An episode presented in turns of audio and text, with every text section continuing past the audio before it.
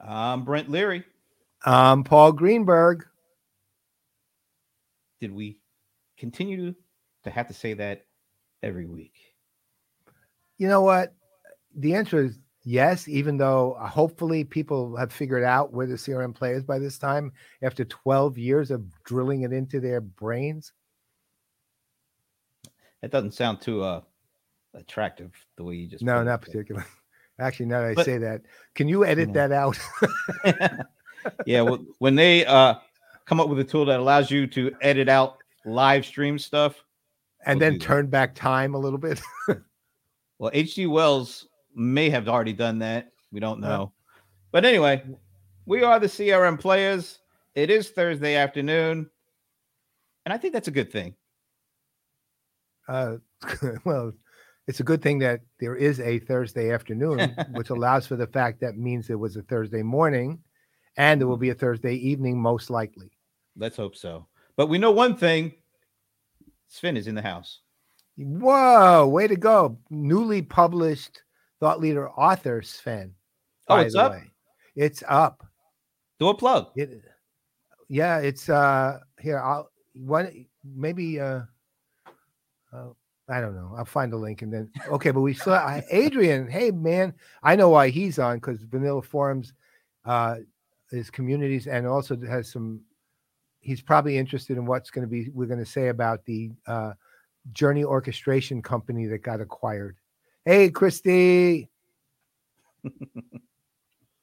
Miller time. It's always well, actually, I never was a big Miller fan. Me either. Well, Well, I'm not a Steve Miller fan. band. Right. Not, Fair enough. There. Right, Steve Miller. It's Steve Miller time, and but uh, but if you're going to drink Miller, drink Miller Lite. It's only 95 calories. That's what they always say. I just never like the taste of Miller. So I don't like the taste of beer particularly. So I kind of grown out of it a bit. yeah. Do you drink anything alcoholic? I'm a I would consider myself a social drinker. And So I've been locked in this house for like 2 years now. I, so there's no social.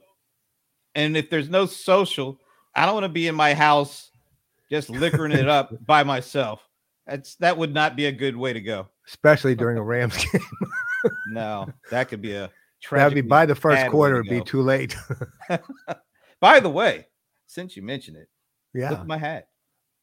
Well, it's it's gorgeous, but there's not your Audio Technica headphones are blocking Oh, you- anything above it. You can't see the, It's, the no, it's the logo is clear. It's it. Wait, That's what. I'm talking about. What what logo the hell is that? This is one of the.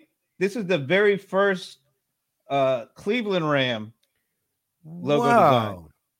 Yeah, this is what it looked like back in the 30s, and actually, and I won't go too low in, into this thing here, but d- do you know that the first team ever to put a logo on their helmet were the Rams? No, I did not know that. And that's the logo that was on there. That's the logo. It's the very first logo Cool. for for an NFL team. And you know what's interesting? It looks just like an actual ram. Yeah, but you know what? I don't like that Ram as much as I like the the one that I grew up with. Well, You of know, course. That's you know, but I don't like the had- Highlanders logo particularly.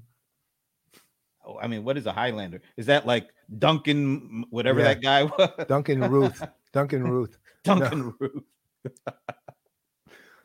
but I had such good luck last week wearing a Cleveland Rams hat.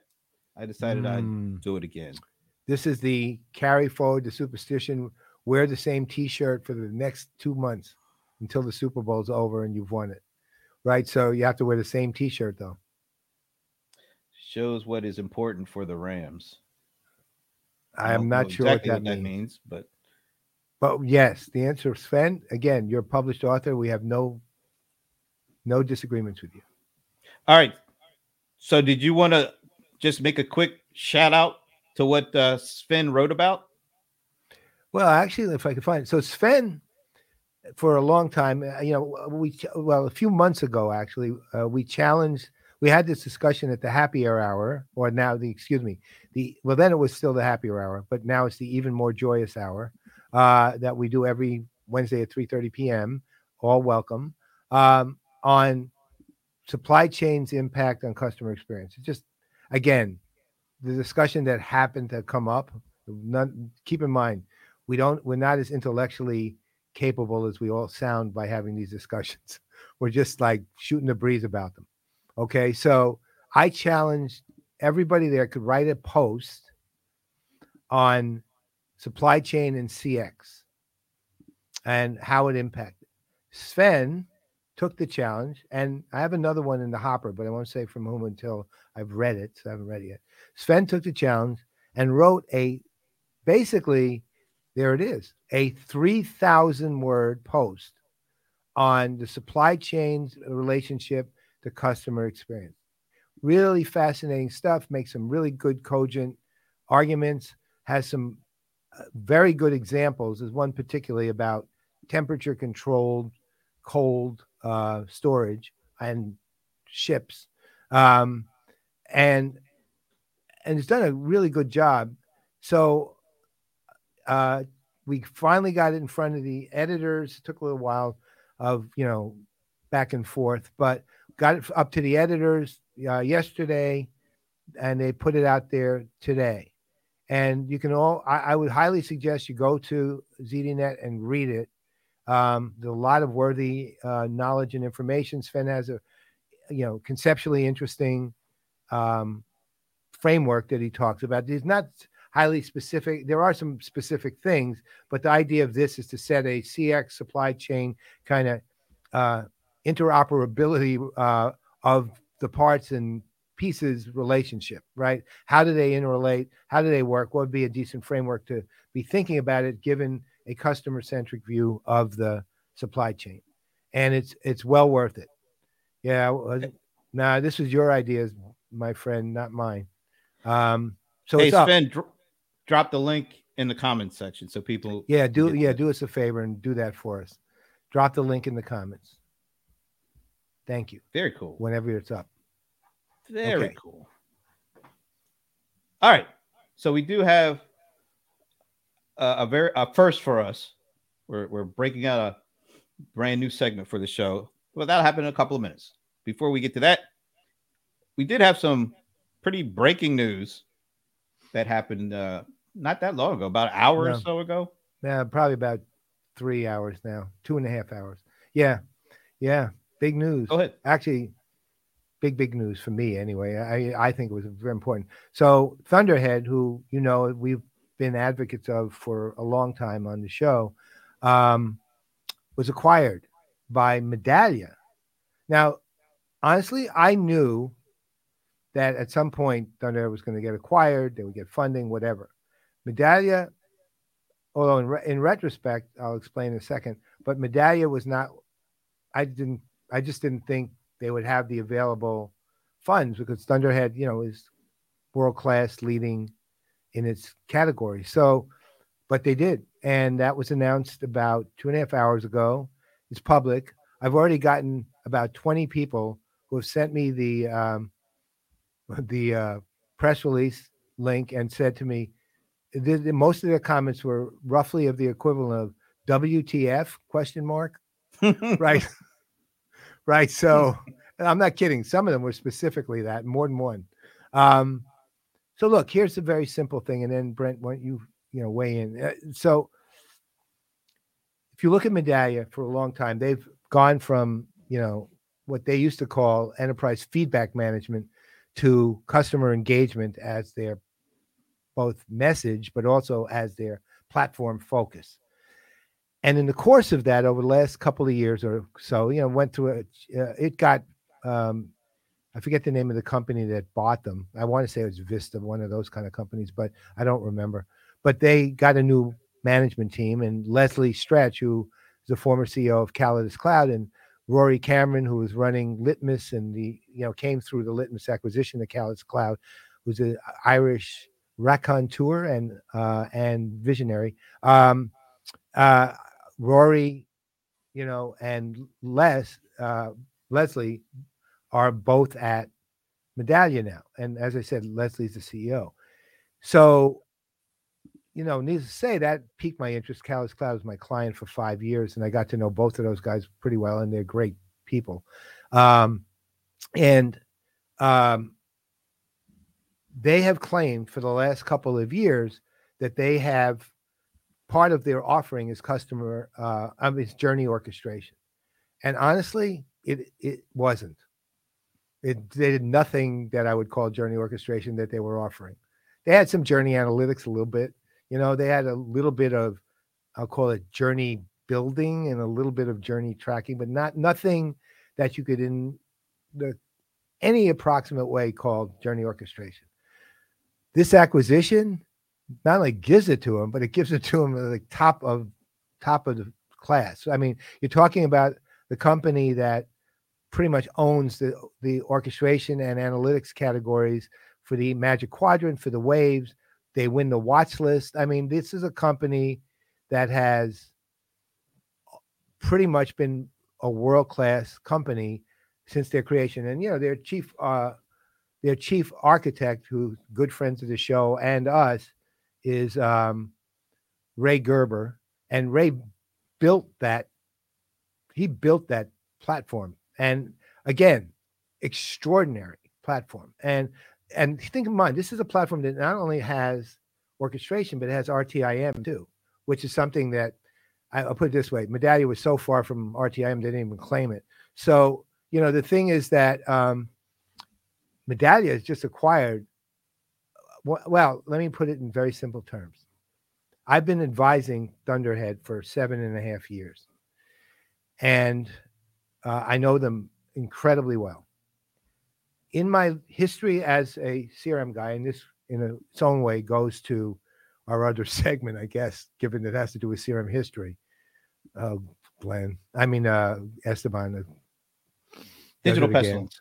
Over, over truly is throwing throwing cold water, right? So, uh, um, anyway, so uh, my favorite product of all time for many years. Um, agree with you there. My product of all favorite product of all time was Epiphany. Wow. Then, and it was independent. When it was an independent company, I knew it well. And I love that product. Yeah. And I've known them probably since 99. And I've hmm. known them all the way through their ultimate acquisition by Infor, who, to be candid, it's completely I never understood it and completely used wasted it. And it's now a shell of what it was. But as an RTIM, as, as a product, it was my favorite. After understanding Thunderhead for a short while, my favorite product of all time produced in the CRM ish universe which is the only universe I pretty much inhabited, excuse me, is Thunderhead, without a doubt. It's not, and you want to be honest, not even close anywhere else. It is my favorite product for what it does, how well it does it. And so this acquisition by Medallia, for Medallia, it's great.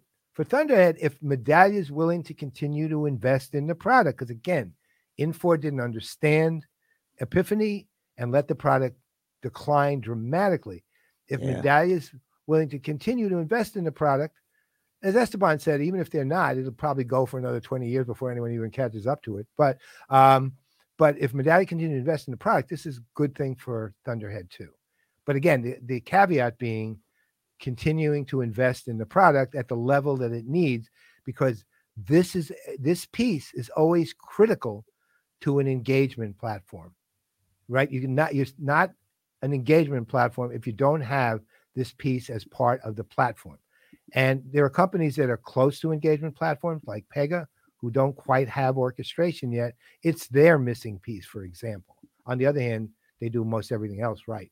But in the case of Medallia, they've now really, really upped their game by, I think, a significant amount. And I'm hoping that they get my very public message here start investing in that continue to invest in that product to make it what it can still become because it dominates already.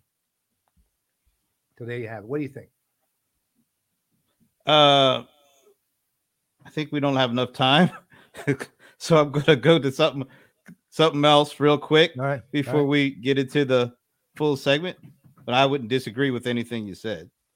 Um, but I want to play. I'm to play this clip because there was right. there was another acquisition that probably got more attention than uh, you know this one did. Let me see if I can bring that up. Oh, I know what you're going to bring up. this is it. I'll let you. I'll leave this to you. That's not it. what, was, what was that? That's it. Somebody acquired a microphone. Wow. Oh, maybe this is it. No, that is definitely not it. Oh yeah, there it is. Here Game is. changing deal on Wall Street today. Microsoft announced plans it'll buy the video game maker Activision Blizzard. It's an all cash deal worth nearly $70 billion. If it closes, Microsoft would expand, expand its already massive Xbox business. It would secure the video game giant known for the popular games including Call of Duty, World of Witchcraft, Tony Hawk's uh, uh, Wor- World of Warcraft, I meant to say. Tony Hawk's uh, skater stuff and Candy Crush. Guy's clearly In not an interview gamer. today on CNBC's Squawk Box, the Microsoft gaming CEO said the deal will go a long way to help his company stay competitive in the metaverse. We look at the importance to us at Microsoft Gaming of p- people playing on mobile. We look at the coming metaverse, the opportunities that we need with great IP. Uh, we really saw this as an amazing opportunity. Yeah, we. I just wanted to bring that part up because then he starts talking about some stuff that, eh, don't think is really interesting. So what do you think? But seventy billion. My main thought was not too many companies can buy for twenty billion dollars or so Nuance in 2021 and then in 2022 right at the beginning so it's not even been a full 12 months here can then buy a company playing in a completely different industry for almost three and a half times that they spent the year before and we're talking about- almost a hundred billion dollars in less than a year's time in cash. Mhm. I don't know if it's going to be successful or not, but I just like the fact that it happened and that they're doing it. Yeah, it's Microsoft. But how many other companies you could probably count on your hand the number of companies that can pull that kind of thing off?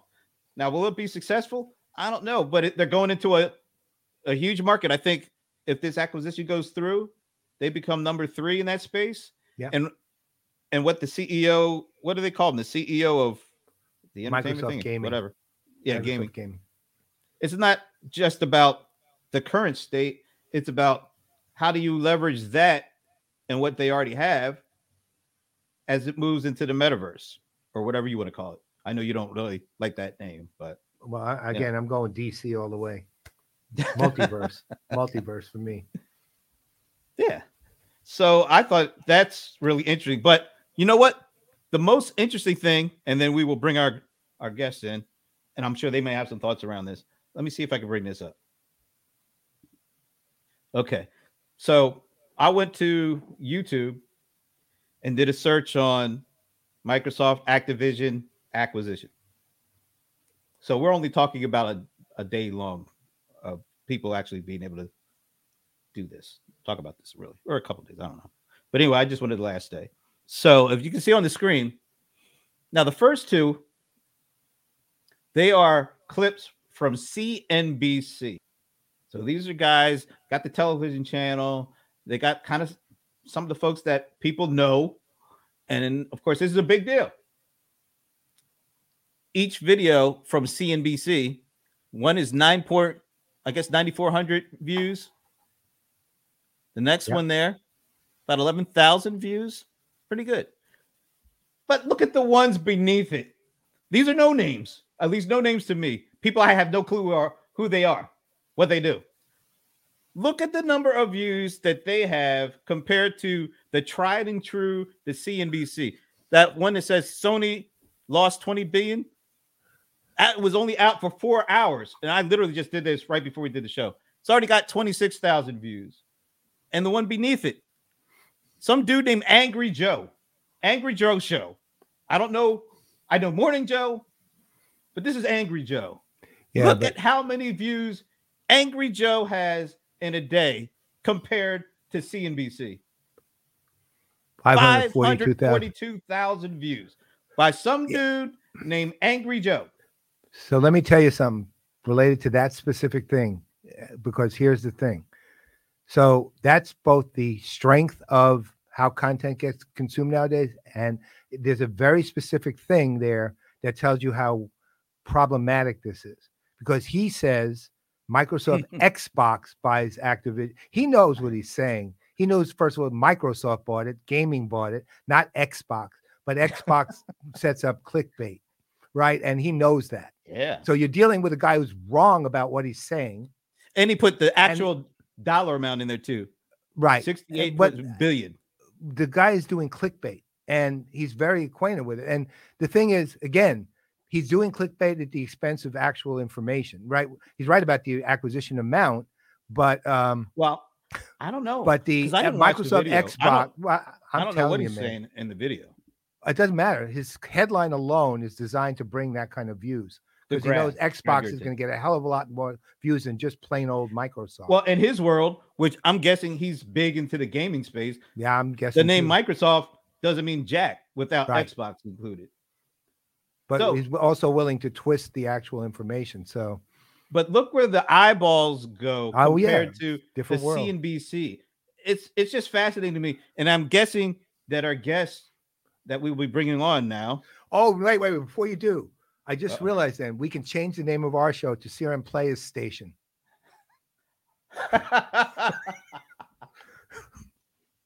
oh my goodness, that that is awesome.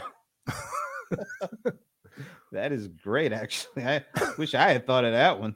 Jeez. That's our new show, CRM Players Station. All right. Well, sp- oh, and one last thing before we bring our guests on. This is just a pet peeve of me uh, on mine. Why the hell is LeBron James wearing a Rams hat? He's a notorious Dallas Cowboys fan. Now that he's out in LA, now that in a pink Rams hat, Exactly. That's what I was just about to say. A pink Rams hat that has nothing underneath it but some you got lines. to be kidding me. right. This is terrible.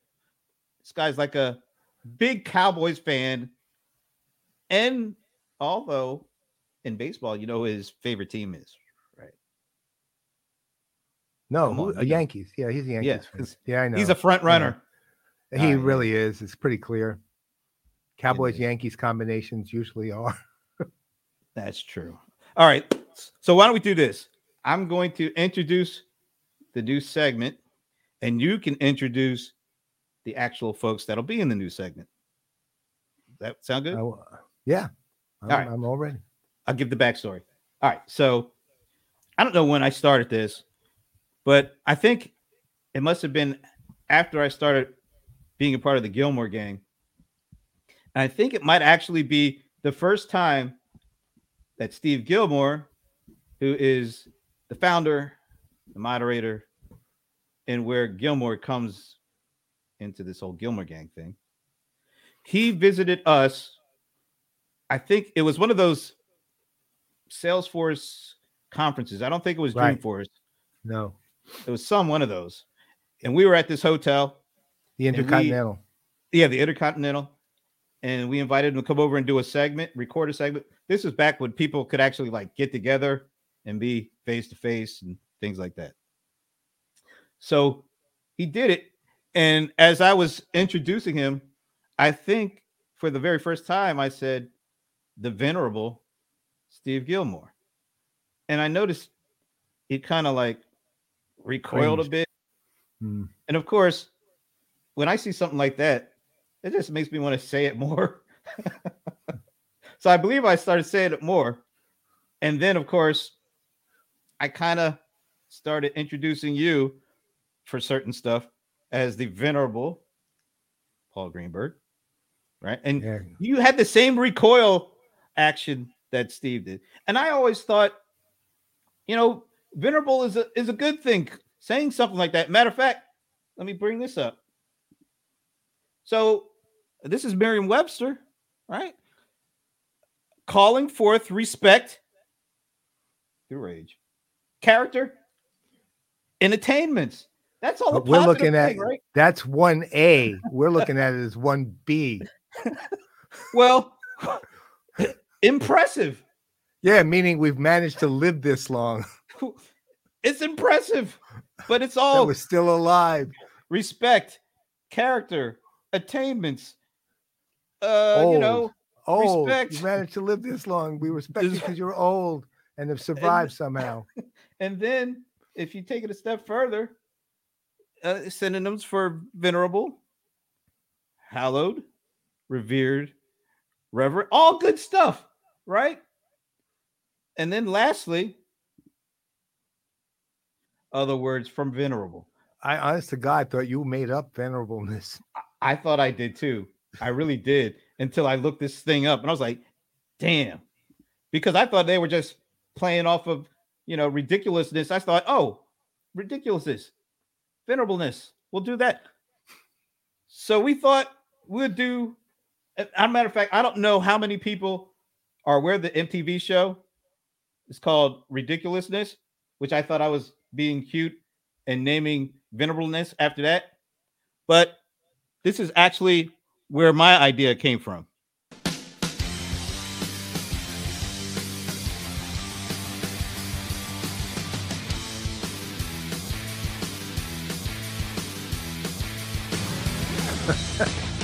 Yeah, well, I look just like him. here's the here's Actually, the rough. You know what? I have to say that's a great name for a show. Look at that! Way to go! Not bad. I thought that Whoa, video trickery. That was so great. for our very first, very first venerableness segment on CRM Players. What did you call it? CRM Players. What station? CRM Players, CRM Players station. station.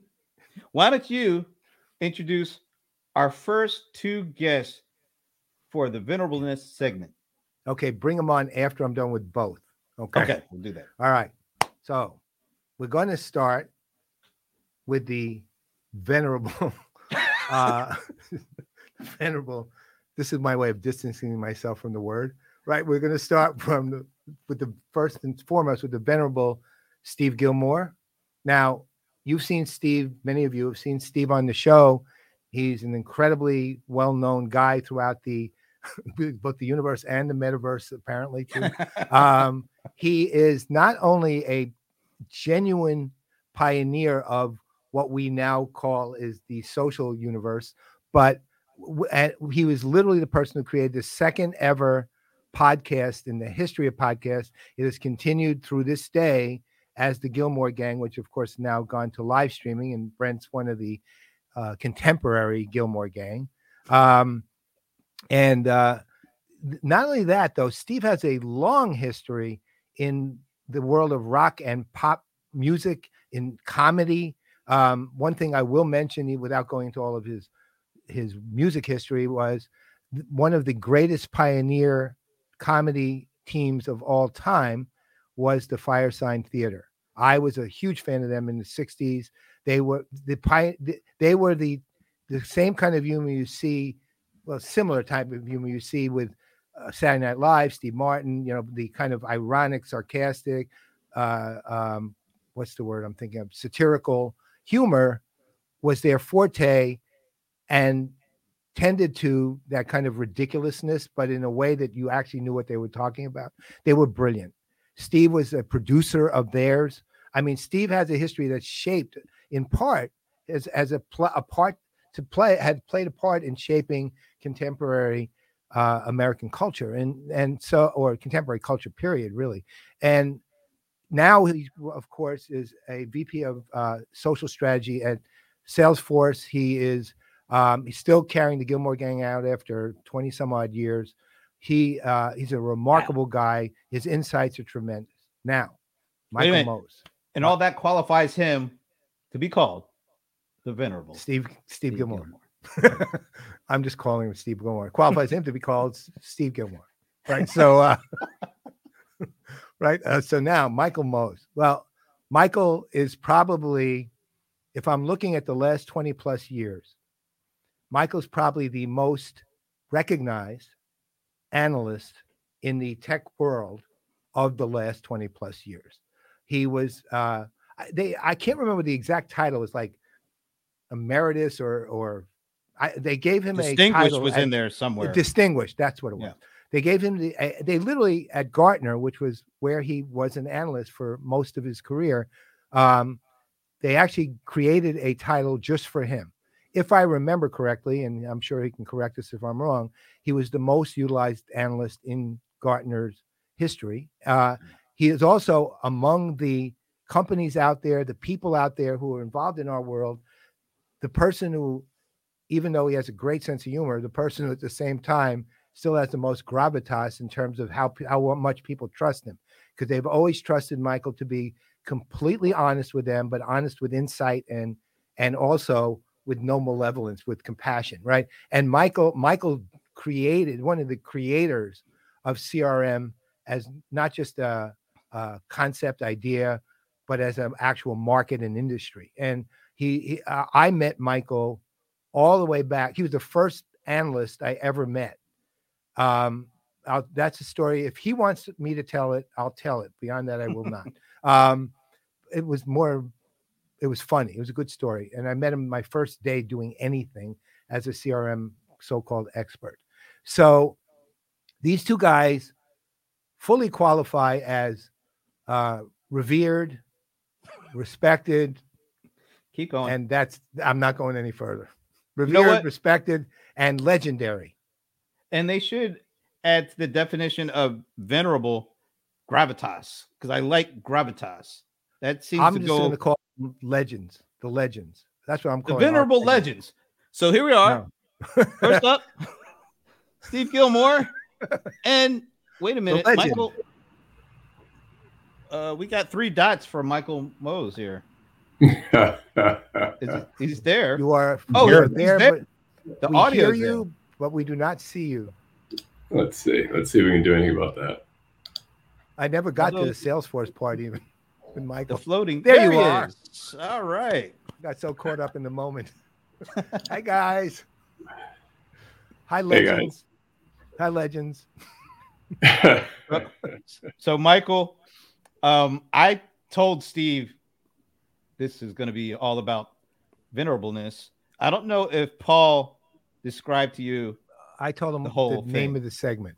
Okay. yeah, I I was listening the whole time, but considering I I fall into the be here now category, I don't I don't know what the hell you're talking about.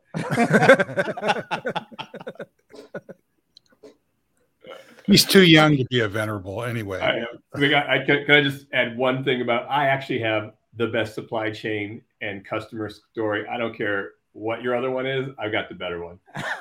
Well, no, my my story is about you, Right, it's not about- I'm talking about the not supply, about supply chain. chain or customers. I, I've got to tell this story because uh, Look at Alan okay, so- Berkson. no, no. Alan, So yeah, this is the best. This is might the best say story. this now, but okay, Okay, take it away. Let me tell it. I'm gonna tell it. It's like 30 seconds. So I'm in I'm in a toy store as I often find myself, and um, I am with a six year old and eight year old. And the eight year old, she's like grabbing by the arm. and She's like, "Come on over here. Come on over here. You got to buy me this." And it's like this loverly inspector play kit. And like, well, why don't you wait till your birthday? Wait till the holidays. She goes, supply chain. Whoa, wow, that That's that is the smartest kid I've ever met. I've Eight ever years heard of. Uh, When I was eight no, years old. I, I was screaming, you know, something like the Rams or Dallas sucks or something like that. Not supply chain. That's amazing. Oh boy, what a great way to get gifts! I, it's like genius. It is. It's Right? genius. It's genius. You have to have the lovely inspector cake kit right now because it's going to be out of That- stock. it's- that's right. It's not supply chain. She got her. She got her kit. Uh, well, Eighty dollars you know, later. even as a reward for just saying supply chain, you would Right. kind of Yeah, give it that's to her. huge. You kind of got to do that. It's like So- shrinkage. Shrinkage. Never mind.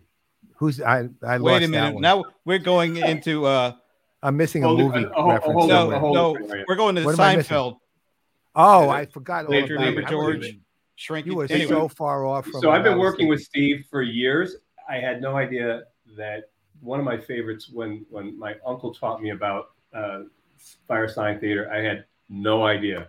Nick Danger. I had Steve has never even alluded to that part of his life. He's very, um, Steve. You're very um, humble about those things, He but really is. I mean, yeah, I, I'm not humble Really? for you on that. Wow. Sorry. I, I you do it? think those are monster achievements. I'm It's just waiting for him to ask us questions to try to Yeah, throw right. everybody Don't off worry, of he's him right now. So I, go I promised that I would I would not do that. Uh, I rescind my promise, by the way. Uh, Yeah. And, and I just want to say that uh, Michael Maoz I've known since before, not long before, but before aughts, I started at 19 aughts. Salesforce. And uh, you know, all the plaudits don't even get close to I how agree. smart this guy is. I agree. Or the impact, Michael, that you had on this whole industry either. I mean, you know, from I am going to tell that story. Oh, it's a great story, Paul. You have It to is a great story. Please So, do, 'cause this is when I this wrote the first edition of CRM at the Speed of Light, because I became McGraw Hill's in-house CRM expert, because they of course know nothing about CRM. Um, they do this, so they have this annual event, and Terry McGraw himself comes to the event, and everybody basically bows to him, and I mean really bows to him, right? And like they told when I when I was coming, they said, well uh, I said, "Do I need a jacket and tie?" I still remember this, and they said, "No, you can just wear like a jacket, no ties necessary, but you don't even need that."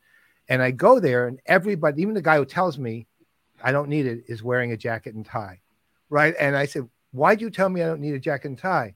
I said, "And for that matter, why are you wearing a jacket and tie?" And he goes, "Well, Terry is."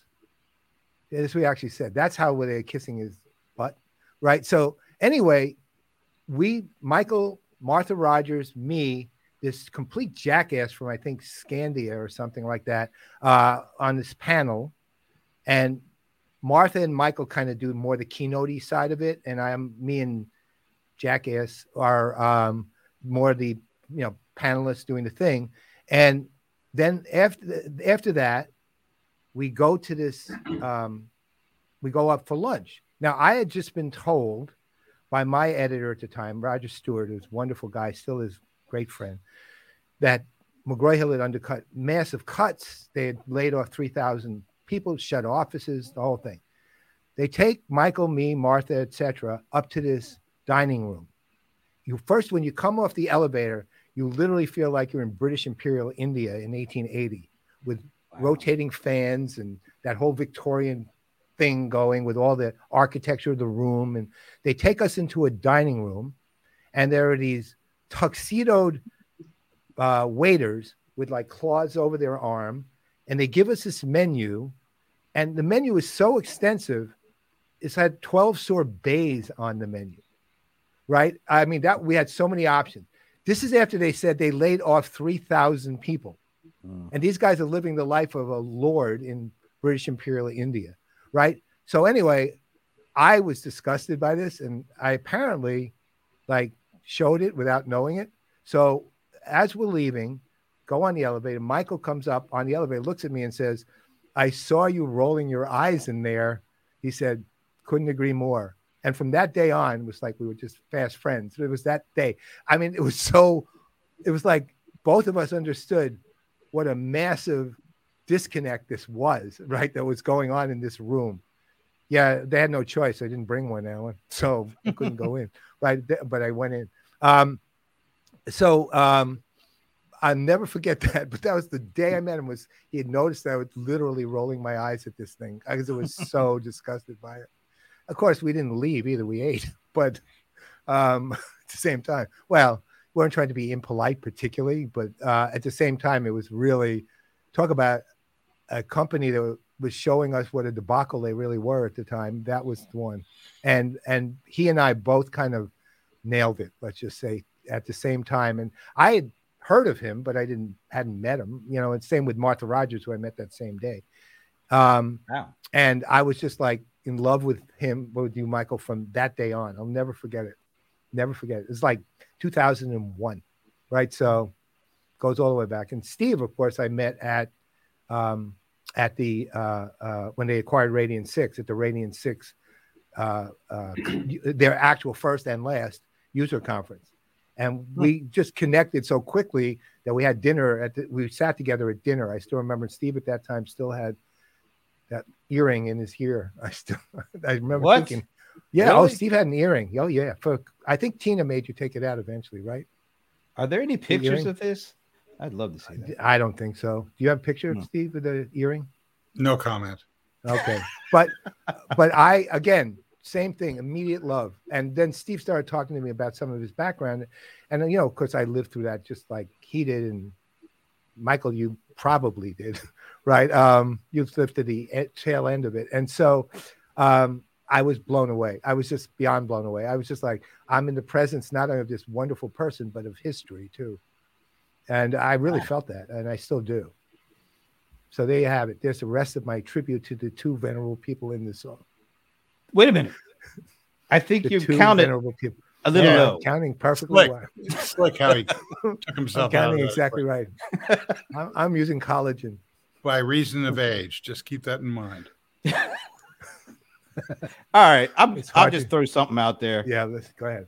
um, after the events of this week, and I know not to be specific with vendors because I, you guys work at a vendor, but after the events of this week, do you think the metaverse becomes more real, a, a, a thing that will actually happen and be significant, or it really still hasn't gotten to that point to be taking it too seriously right now. Well, to say is the metaverse becoming more real? That's kind of like an oxymoron, isn't it? Yeah. See, that's why you guys are venerable. Come Right. on, that's awesome. That's why you guys are venerable. yeah, well, you you know, think about it. It's it's been going on for a, a long, long time, and, it, and there's so many different definitions of metaverse, right? So uh, I, I sit with this kid every day, and uh, we kind of like sometimes go skating, sometimes hit, hit a soccer ball, and sometimes I sit and watch him play Roblox, like six years old Roblox, and you know that's that's metaverse in training. If you want to think about it, that's Mm. that's really the uh, MIT for for six year olds when think about all the things they're doing. They're completely immersed at at almost a daily basis. Hundreds of millions of people are in that thing. And think about the things they're doing. There, there are different dimensions working. So you have to make really quick, critical decisions about do I want to give up some coin or gain some coin? Do I want to accelerate and, and go after? Do I want to go to another level? How much risk do I want to take on? I mean, is this real or is this real? This is this is real. This is a total reality where they're meeting people, kind of people, but not real people. And when we're talking on know, on, a FaceTime or or sending me a TikTok, like six year old, he's in the face of a rabbit. he's like talking like him, but he looks like a rabbit. So eh, this this this is this is uh, in, in the sense that we are getting more meta anyway. Ever since we started printing paper and calling this value, and then we said gold represents value, and then it's like and now we're, we're, we're doing you know Bitcoin and, and non fungible tokens, and we're calling them real. So this is this is just a, a, a step along the way, and I think every major crisis in history has launched another launch another step into like meta stuff like Dadaism after World War One. There you Right. go. It's like- and this whoa, is just this is just setting things free, and and I, I I like that. It's another step into meta that we've been on for hundreds of years.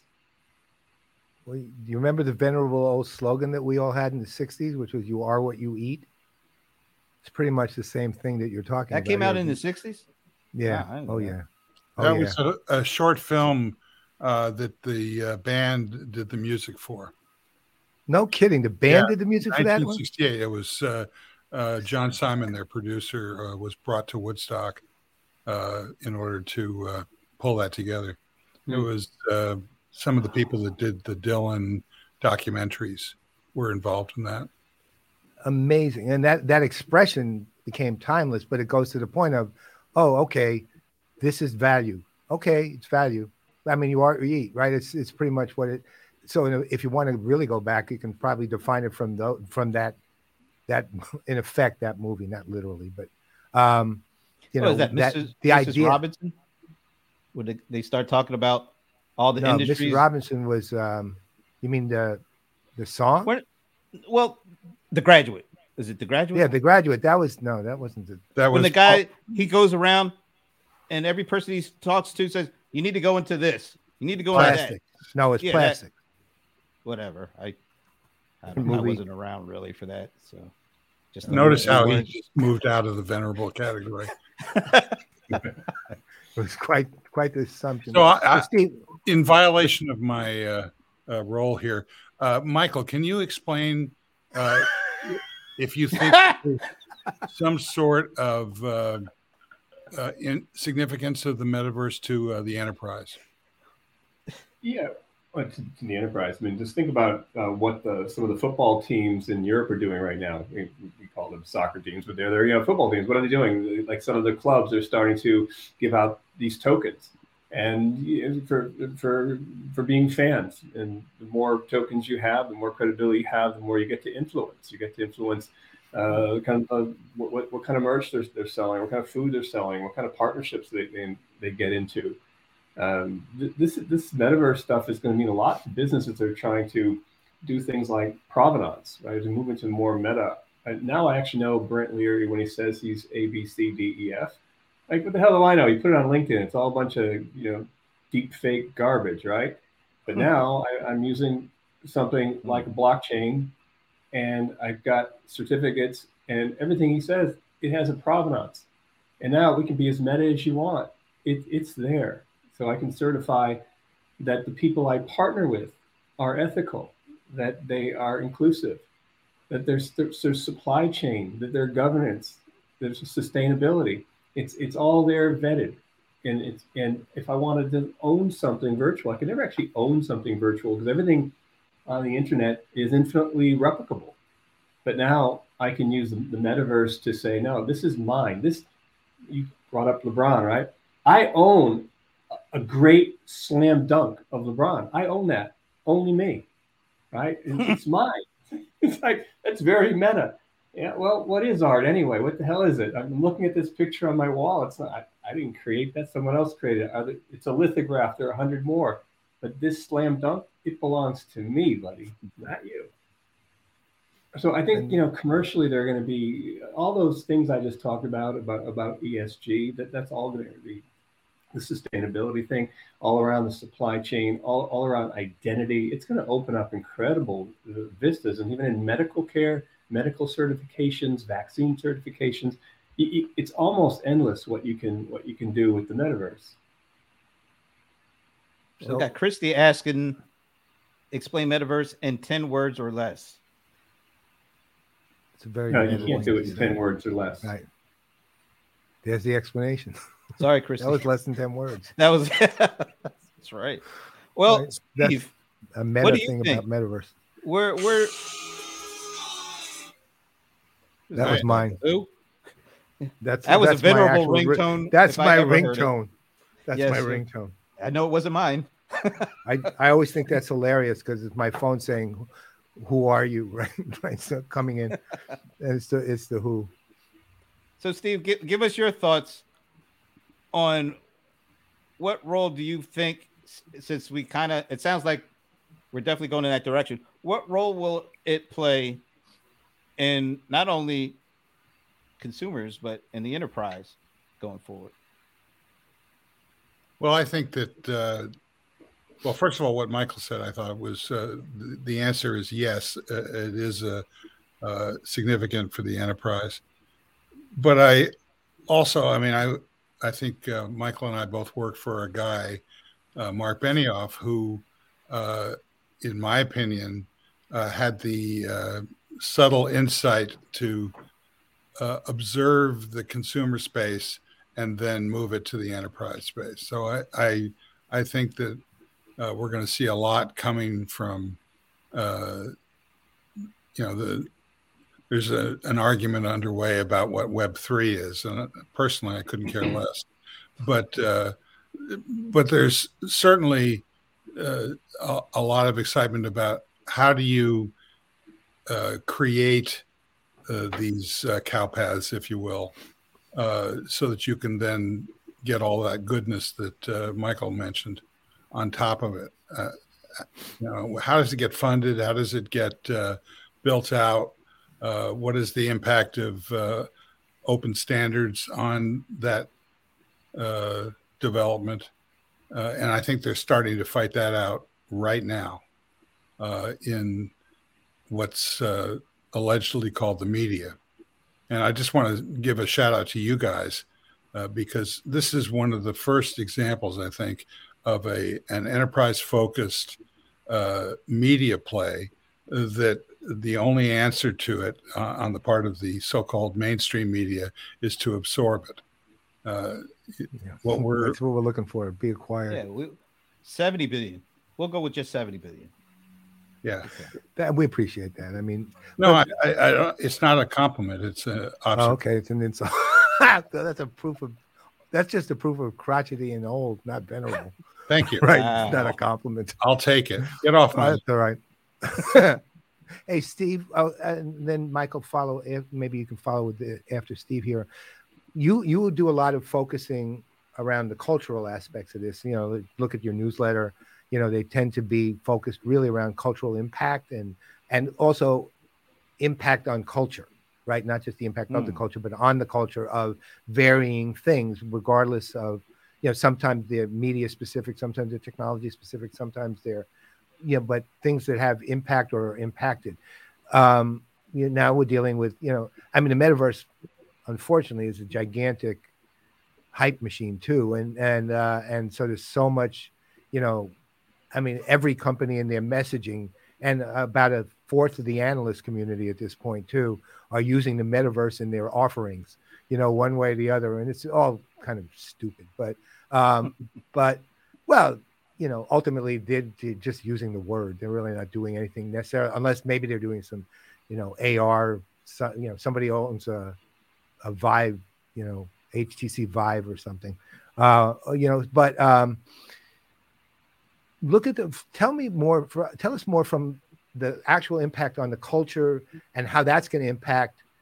Look, we're all in the world of enterprise tech and or tech, really, more than just the enterprise, but business tech, I'll call it. Um, but obviously, the gaming side impacts us aside from being a gigantic business. You know, we've heard a lot of discussion around the acquisition with the of Activision with you know the amount of data that's going to be available for other things. To me, a lot of it's going to be interesting from the standpoint of how they compete with things like Steam and you know those kind of other gaming side because it's a 200 billion dollar industry. So the question for, below is more to me. Okay, those things are great. You know, we see we see metaverse games, AR, VR, and practical activity on a day to day basis without a headset. Um, but ultimately, you're talking about cultural impact, which is really where it's going to have the most profound, um, most profound impact. So, how do you see that? And maybe I'm wrong about what I'm saying. You know, if I am, I am. But how do you see that, Steve? Because you you you really have a really strong focus on culture. I, I, you know, I don't know if I have a focus on culture. What I do know is that uh, every time I see something that I think is uh, interesting, to me. Uh, it usually comes from the uh, consumer space. So I don't see it as having an impact on it. I think that it's the driver of it.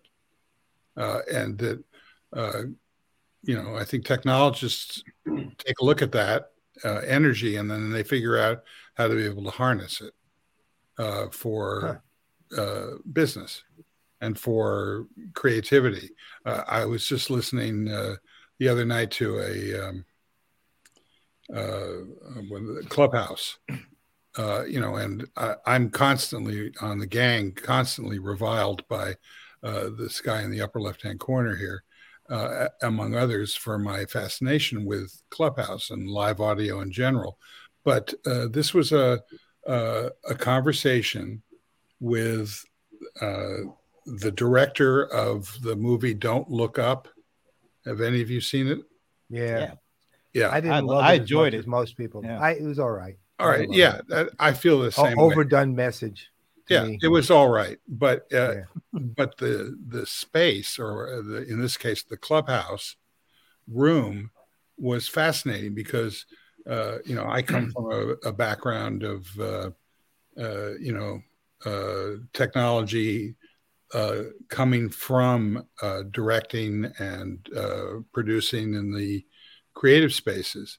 So to me, this was a gold mine of information that was being served out in real time uh, in a conversation where the director and two of his producers uh, were basically describing the the difficulties of how they navigated the pandemic, which, as he says in this show, was uh, they didn't even had uh, vaccines hadn't even been invented at this point when they were starting production, and that the impact on that, and also the intersection of uh, his script. He wrote the uh, the movie and the improvisations that he encourages and navigates with his actors. Uh, Le- Leonardo DiCaprio, uh, evidently an amazing imp- improvisationalist. Uh, you know, this is uh, when you mentioned the Firesign Theatre, what they gave, uh, I think, to us all was this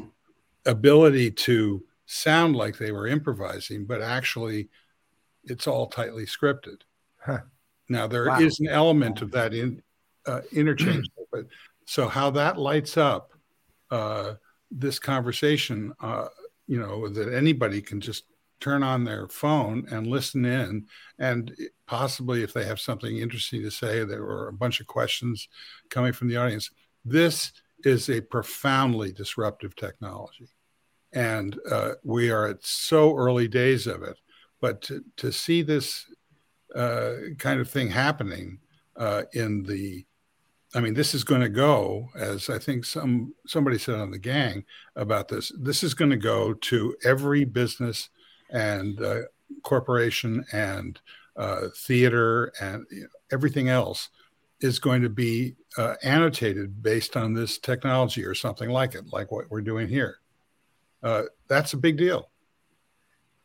You know, Can I just make standpoint- Yeah, One go clarification of the venerable Steve Gillmor's characterization of my thoughts on Clubhouse. I just didn't understand it as a standalone.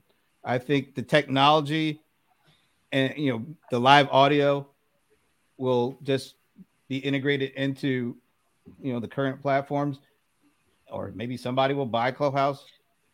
But no, I think the technology and integrating live audio is definitely an an important component, but not on not as a standalone.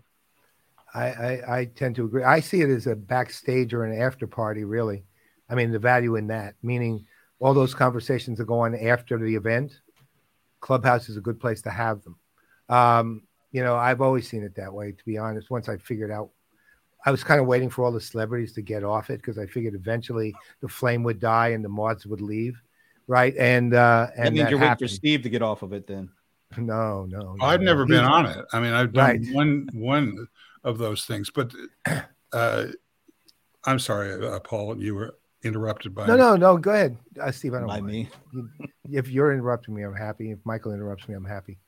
Brent too. You can interrupt. Well, I've me. talked No about this uh, uh, off screen with uh, Michael Maoz uh, uh, several times, and uh, the thing that he said to me, uh, you know, in his early assessment of this, is he said, uh, "You know, I'm fascinated by this. I, I I'm not sure uh, why or if it's important or not. I mean, I'm, I'm paraphrasing uh, Michael's reaction to it, but uh, uh, I think that when you see these, there was a, a, a characteristic of Clubhouse and also Twitter Spaces of not being able to record, uh, and that uh, kind of uh, locked in over the past two months or so, and then uh, they developed these uh, replay functions where uh, the uh, ability to listen to uh, a room or a conversation uh, uh, was preserved after the actual live recording.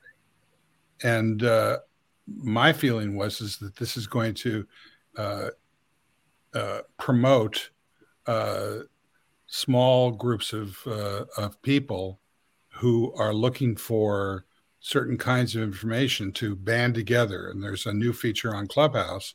To your comment, uh, Brent, about standalone, there's a new feature called Share with Clubhouse, where uh, you can basically take a room you're listening to and share it to the uh, the rest of uh, the people who follow you or you follow. I'm not sure which, but uh, to me, that's going to create this kind of uh, community aspect of this thing, which is going to immediately lead to leaderboards, uh, to top replays, which this uh, show that I was just telling you about uh, jumped to the top of the top replays and has stayed there for a couple of weeks.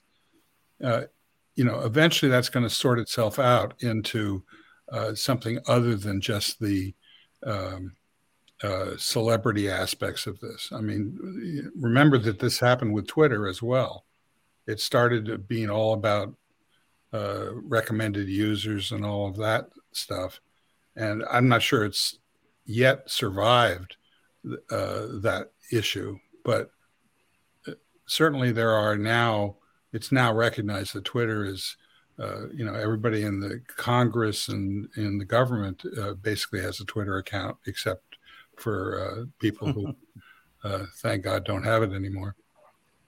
So I, I just think that this is uh, something that not to be pigeonholed as being about standalone. And I think that the standalone issue is that the driver of these new studio uh, community features uh, is right now it's Clubhouse. The rest of these other companies uh, getting in um, are going to have a, a hard time keeping up with all of the innovations from all of these competitors and drive the market forward. Hey, Michael, what's your take on all that? Clubhouse, I don't really have a response. I think, you know, with the metaverse, if you think about it from a, a very high level, um, religious belief was our metaverse. And uh, over generations, the, the priests are gone and the, the new hmm. priests are the internet. And as everything is digitized, we're giving every you know, more and more things up to algorithms. I, I don't, I can't read the weather anymore. You know, people in cities can't tell wind directions. They don't know where's the sun. Well, it's it's it's setting. They don't know what day of the moon it is. It's the 19th day of the moon today. Who the hell knows or cares? You know, you, you have an algorithm, hmm. you have AI, you have a, a, a digital analog for everything you, you need. So the metaverse is a natural progression of everything we're doing. And, and we have, it's, it's nothing pernicious about it. And I, I would argue that during a pandemic, it's been a blessing for many, many people.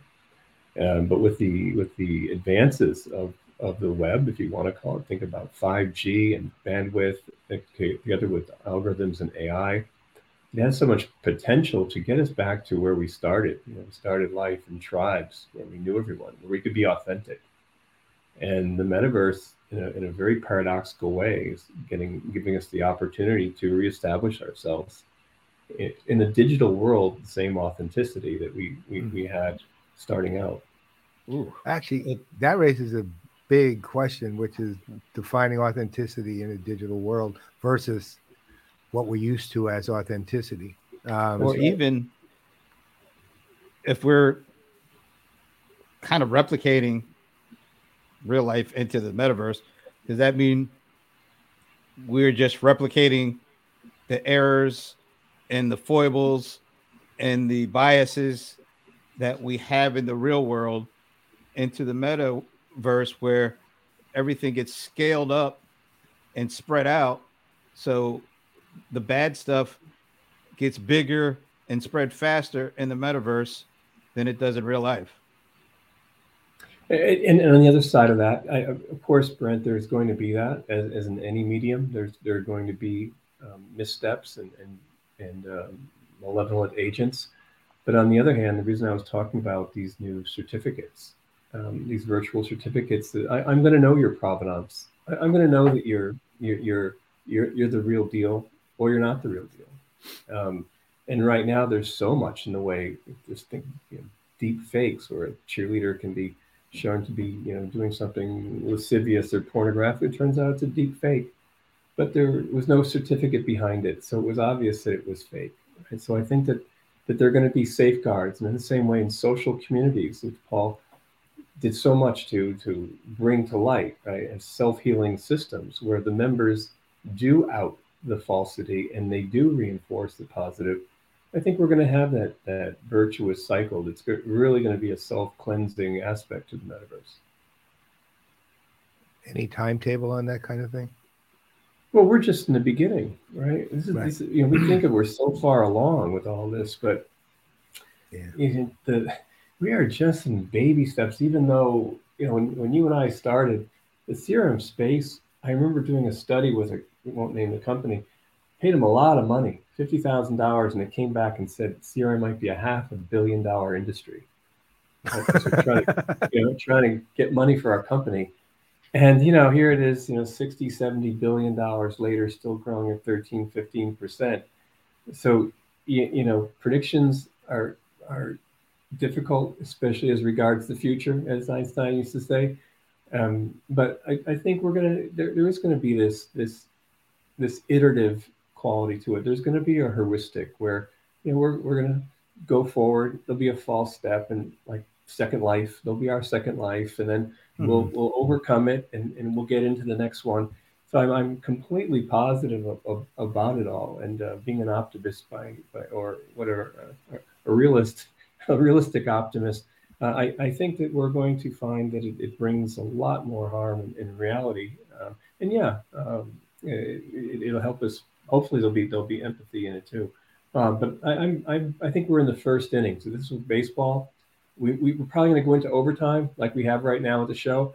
Um, but, but I think we're really only probably entering the second inning. Okay. Can I just say my I don't really consider myself a glass half empty person. But one of the things I'm I'm kind of you know very wary of, I guess, is the potential for metaverse, whatever form it takes, to be controlled by a very small group, which can move the needle any way they want to.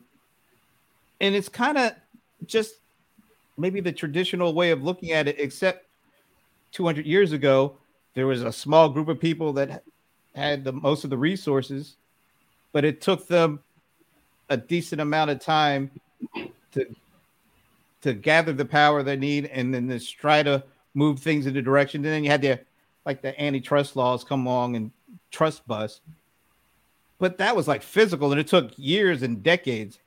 My only issue with the metaverse is things are so sped up that control can be wrestled away and implemented in such a shorter amount of time, but it could reach a bigger audience.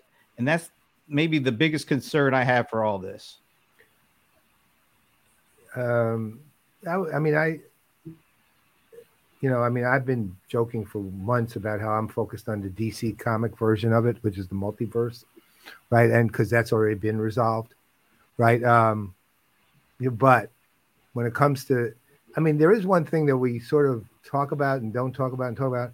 Right now, the metaverse is pretty much in reality, as opposed to again marketing use, uh, is pretty much device driven. Meaning, you got to wear something to participate in the AR VR side of it. Like maybe it'll be more sophisticated things like glasses at some point, which is already in the, you know, on the way for the AR side. Um, you know, but you're wearing devices on your head, and at the moment, and and to a large extent, you're decoupling that activity from your normal time, right? It's not part of your normal routine, right? It's not your day to day. I mean, you have a world you live in that every day you do things in that you either used to doing, have to do, um, you know, circumstantially occurrence occurrences happen that you need to take care of that's the world you've always lived in and the world you've been living in and the world will continue to live in to a large extent meaning you know it's your life right but Yeah. at the you know, moment Paul- the metaverse is a disruption in your life still Yeah, I, I, I I mean, I'm, I'm pretty certain that we're going to see a continuation of the privacy laws. You know, things that are like GDPR are going to extend into the metaverse, and, and and it's not going to be that long. You know, three, five, six years, where each of us is going to be able to select what is known about us, and the rest will be erased. So you know, you're going to have the neural miners, you know, the, the, the Googles and the AWS and the whoever I don't want to mention, technology companies. That sure they're going to try to mine you which why would I buy another, you know, half a billion users to add to my two billion users? It's not to mine your data, uh, but there's going to, you know, there's going to be that sort of uh, neural mining going on. At the same time, there's going to be the the counter force of the of the privacy advocates who are going to uh, let you uh, using technologies like a, a blockchain and certificates to filter out what could be known about you, what you will give up, what will be accessible on nodes on, on the internet at, 3G, 4G, 5G, whatever comes after it. So, you know, uh, you have to be sanguine ab- ab- about it and cautious, but I do think that in, on, on, a, on you know, over time, there's going to be that. And to someone's comment, it's not going to be, you know, metaverse is going to be just like internet. The, you know, it's Right. going to be one for, for doctors doing remote care, and there's going to be another one for remote learning, and there's going to be another one for every subsegment of life science and, and sports and uh, private you know, communities versus versus public businesses and governments.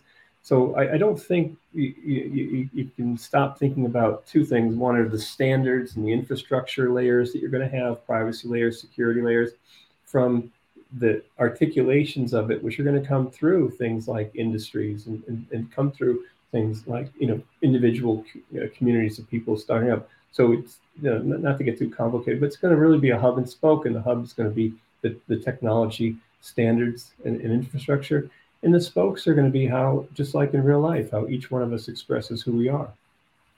so, So- let me say one last thing before you get to thomas's questions on Okay, this. good. Okay. because um because I think that's probably Stevie also has the same question for you. So Yep. that might be a good way to close. But let me um let me say this. To me, when the metaverse evolves to the point it's genuinely going to be successful, it goes from being an event to a moment, basically. Meaning it the same way what triggered that thought was what you said about the internet. When the internet was first you know, becoming uh, something available to consumers, it was a special thing.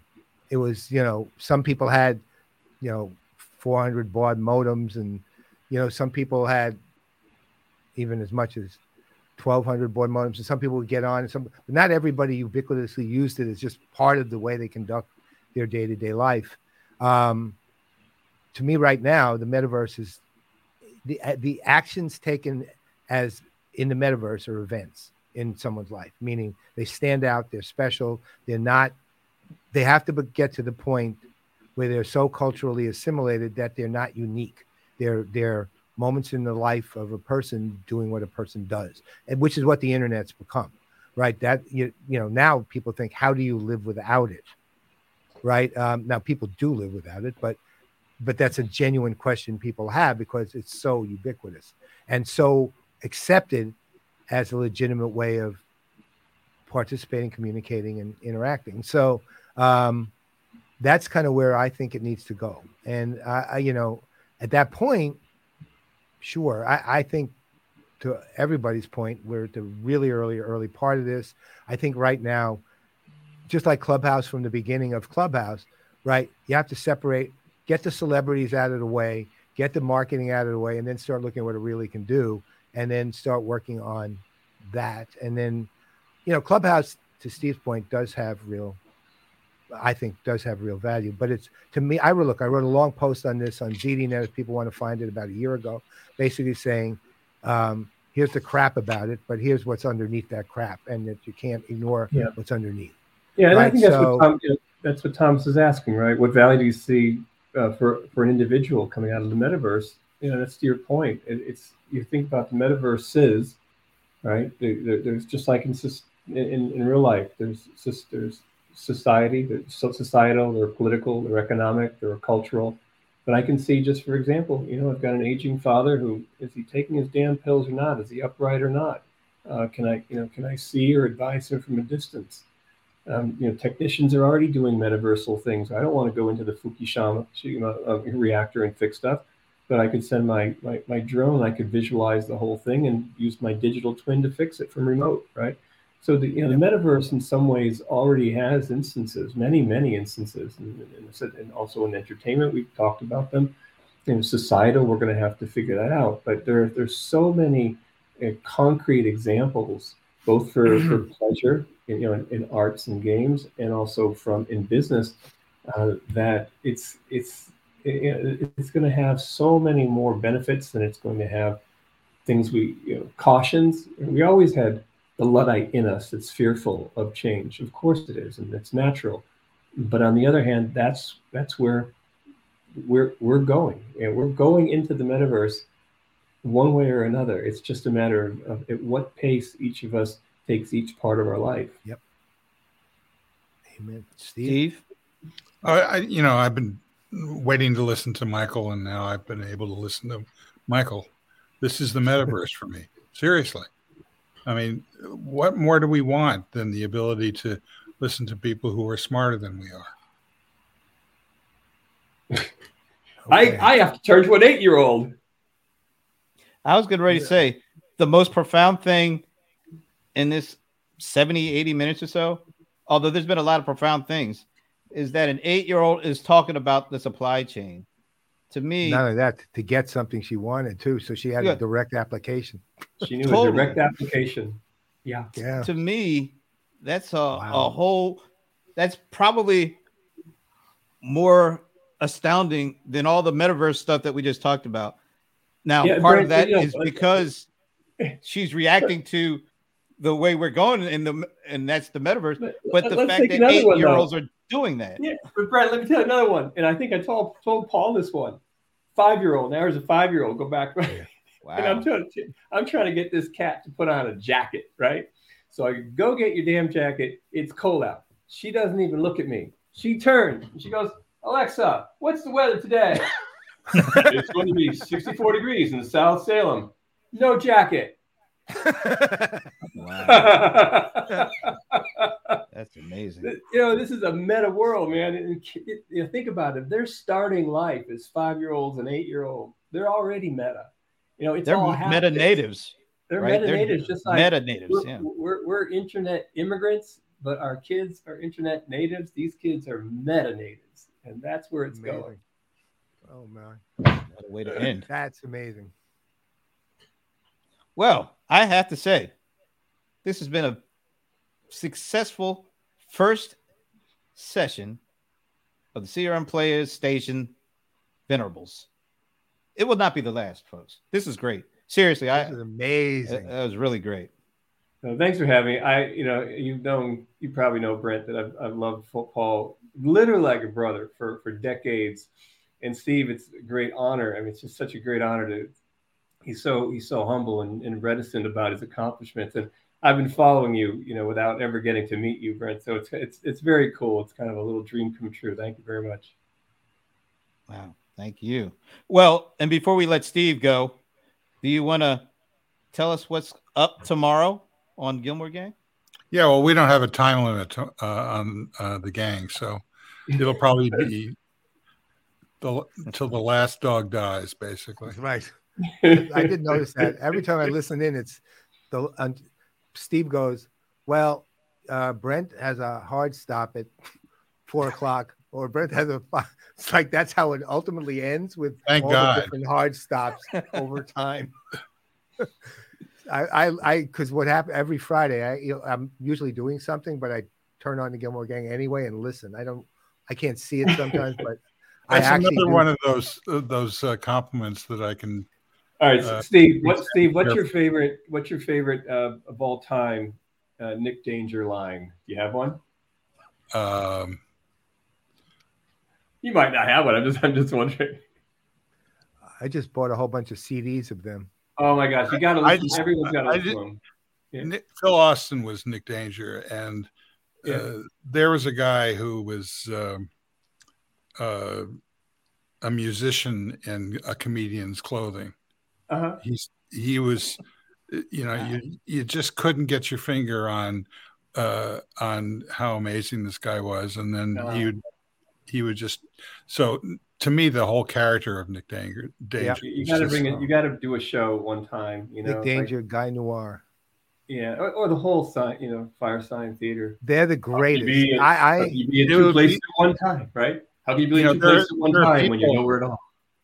there there you go there there are people uh, on the gang uh, Frank Radice for example who is constantly spitting out Firesign references to the point of nauseum because you know Wow. most of the people who uh, watch or listen to that show uh, actually have heard of him but that means that the rest of the universe hasn't No, Yeah. my kids they're all just. I venerable. drive my ki- my kids crazy with it. Like Moses, behold the mount.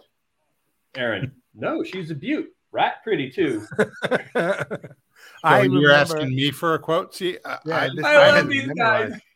I'm with you. I am so with you. Look, So- I, I only I have one memory on this. When I was in college, I was I was probably a junior, sophomore, or junior. I can sort of picture the room, but I can't remember what dorm I was in. Um, and I just remember, see, the the Firesign Theatre stuff was always carried in Chicago on the midnight special. That's Mm. what it was. So you had to stay up, you know, and they play Let the Midnight Special was their theme. And there would be a, a show that would start at midnight and would be all kind of the, you know, new wave stuff of the time, the, the experimental stuff that people were Mhm. trying to do. It was a great show. I used to love it. It the music, the, the comedy, and the Firesign Theatre were probably the most singularly staple part of that show. I would listen to it, let's say it was once a week, every, I think it was Wednesday at midnight. I would listen, and the Firesign Theatre one at probably three out of every four episodes, and then the fourth one would not be on. But I, I that's how I grew to love them. I and I and once I got to know who the Firesign Theatre was, even when I was exhausted and I was tired and I just want to go to sleep, I'd stay up anyway. It didn't matter. I was gonna listen. There's They- a clip they- on there's a clip on the uh, internet right now uh, of George Martin telling his grandchildren uh, why he hi- uh, signed the Beatles, and the reason is is that uh, he didn't think much of the drummer, the original drummer. Uh, he didn't think their material was particularly good, uh, but he he just liked these guys. He started hanging out with them, and in the first meeting. Uh, uh, George Martin sort of ended the meeting by saying, "This is the producer," and he was the head of A and R uh, for Parlophone at that point, and his previous uh, experience um, that he brought to this was producing records with uh, the forerunners of the of Firesign and Monty Really? Python, the Goon Show. Yeah, Yeah, yeah. Goon Show. So he produced records with them. You know, the, in Sergeant Pepper, the the when the, there's a laugh in the beginning of the of the Sergeant Yeah. Pepper song, that's from a recording, a live recording of the Goon Show or of uh, the uh, bin, um, Benny Hill. no uh, Oh, that's my guy. I know. uh, the guy Peter Cook Dudley Moore Oh, uh, the other yeah. guys Beyond the Fringe. It was Beyond a recording from one of The these two I love. shows. So that that's the context. And so he said, well, at the end of the meeting, he said to uh, uh, the Beatles, "Well, uh, is there anything you don't like uh, about this? Uh, you know, our get together here?" And George Harrison said, "Yeah, I don't like your tie." and at that point, uh, he was basically saying to George Martin, "No, no, you think you're you're we're auditioning for you. You're auditioning for us." And at that point, George Martin decided, "Yeah, I'm going to hang out with these guys," and the rest is still yeah, history. definite history. Yeah, history being written to this day. Amazing. This is so cool. This literally turned into a Gillmor Gang episode. No It comment. works, but it works. It was just cross. We just call it cross uh, crossover. I'm Plus sure Michael uh, Michael's been backed up now with back to backs uh, into the sunset. So Uh, I have I- been on the phone since 9:30 this morning, but it's uh, it's it's all good. I mean, here in the East Coast, but it's all good. And I, it was such a pleasure. And I'm gonna Yeah. say Well, we- Awesome. We thank you All for right. doing this, taking time. So, on behalf of the venerable Michael Maoz and the even more venerable ooh, Steve Gillmor, I'm smiling. I'm Brent Not Leary. really. I'm Paul Greenberg. We are the CRM Playaz, and we can't end until you get a little taste of Winnie. Minnie. Minnie. I called her Winnie. Minnie. I just, I know. See ya. See ya. Bye. Thanks, guys.